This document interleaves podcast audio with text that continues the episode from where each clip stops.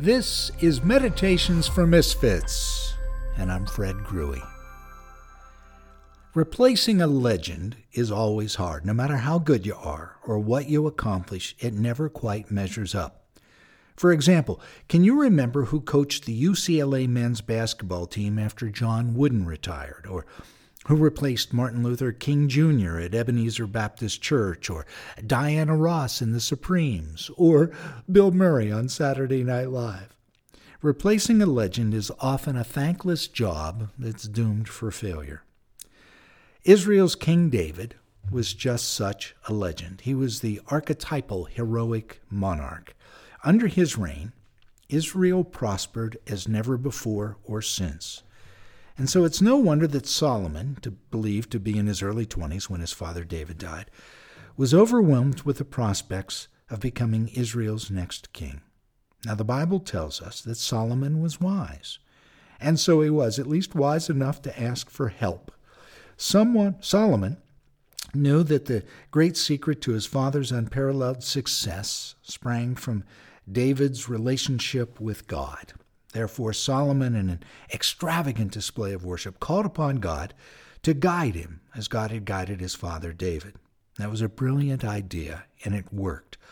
God was so pleased with Solomon's act of worship that God appeared to Solomon in a dream and said, What shall I give you? Ask me for anything you want. Now, talk about hitting the lottery. How would you respond if God said to you, I'll give you whatever you want? What if you were in your 20s? What would you ask for? Solomon's response reveals the secret of his great wisdom. He declined all of the really sweet goodies that we think would make for a flourishing life, and he asked for an understanding heart. He wanted a gift that would enhance his ability to serve the people he ruled over. He longed for the kind of wisdom with which he could guide the people under his care with justice and compassion. Well, now, after 50 years of aggressively pursuing a spiritual life and studying sacred texts from multiple faith traditions, I've come to conclude this is exactly the best of what religion has to offer all of us a path to grow in wisdom and compassion, the twinned requisites in becoming most fully human alive and awake. But how do we define this kind of wisdom? Well, I, am reminded of Supreme Court Justice Potter Stewart. In 1964, he was uh, deciding a case on hardcore pornography, and he could only say, I know it when I see it. and I think compassionate wisdom is like that. We know it when we see it. It, it eludes defining because it's difficult to codify. The wise and compassionate choice in one particular setting could easily be oppressive in another. Our contemporaries struggle with the issue of abortion, is one example, immigration's another. One size fits all solutions just don't exist. And I suspect true compassionate wisdom is something that must be experienced rather than explained. Now, when I think of wise people, there's several ingredients I notice about them which seem to contribute to their compassionate wisdom. And there's four of these, and simply they are they've made friends with solitude. They live lives of service to others. They, they have an ability to see through complexity, and they're humble.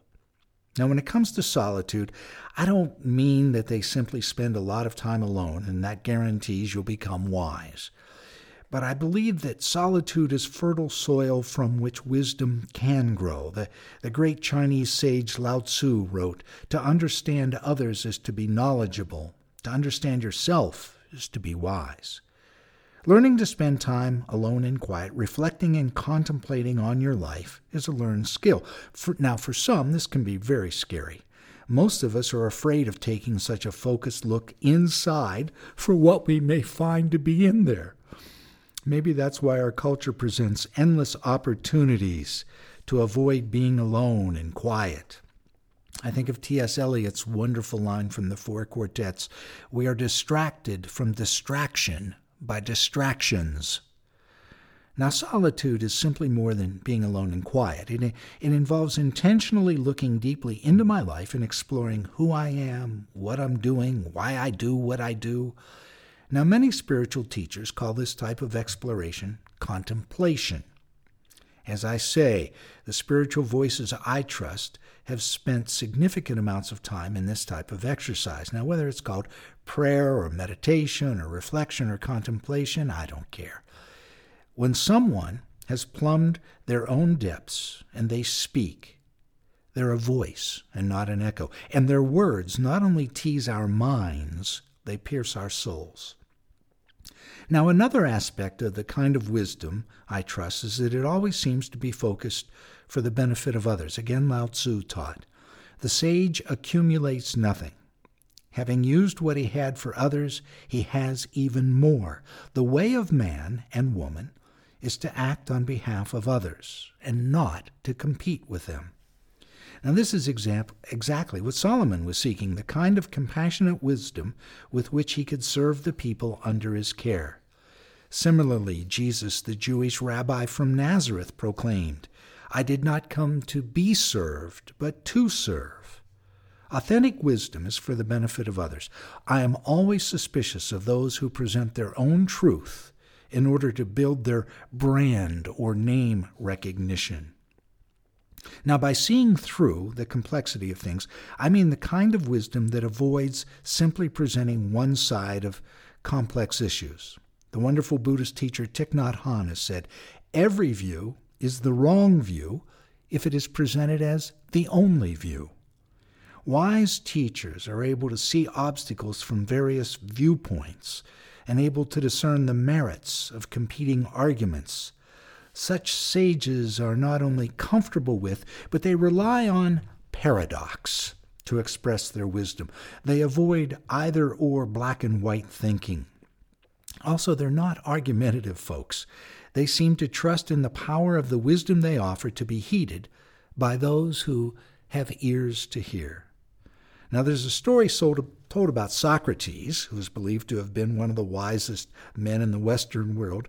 A friend of his went to see the famous oracle at Delphi and asked, Is there anyone wiser than Socrates? And the oracle replied, No. When Socrates heard about this, he couldn't believe it. So he went out to interview all the supposed wise men in Athens. And after those interviews, Socrates concluded he was wiser than the other men because he did not pretend to know what he didn't know. Unlike the other wise ones, he knew his own limits. He humbly accepted what he did not know. And this is the final trait I see in those who are wise they're humble.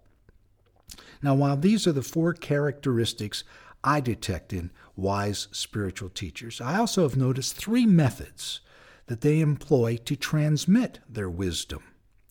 They embrace paradox, they ask questions, and they tell stories. Now, whether or not you agree with my wisdom criteria, the real question of importance is how do we become wise? Well, I've come to believe that the road to wisdom goes through the valley of suffering. Those times of disorientation that I've talked about on previous podcasts that are fertile soil for the fruit of wisdom to come forth. And in our next podcast, I'll share one of those disorienting experiences that contributed to whatever wisdom I now have. As always, thanks for allowing me to join you on your journey for these moments today. As a concluding thought, I've pulled up something from Sacred Space, which is a website uh, operated by the Jesuits, which is a group of Catholic priests in Ireland. And uh, they write Often it is from the failures in our lives that wisdom comes. How? Well, when we recover from the attendant blackness in, in a spirit of peace, we reflect back on what has happened. We can learn something about ourselves and about our life, something we had not seen before or had not held into account at the crucial time. It's in our sufferings, it's in our uh, failures that we can gain more self understanding, the ability to see the wider picture, and the courage to be patient in difficult circumstances.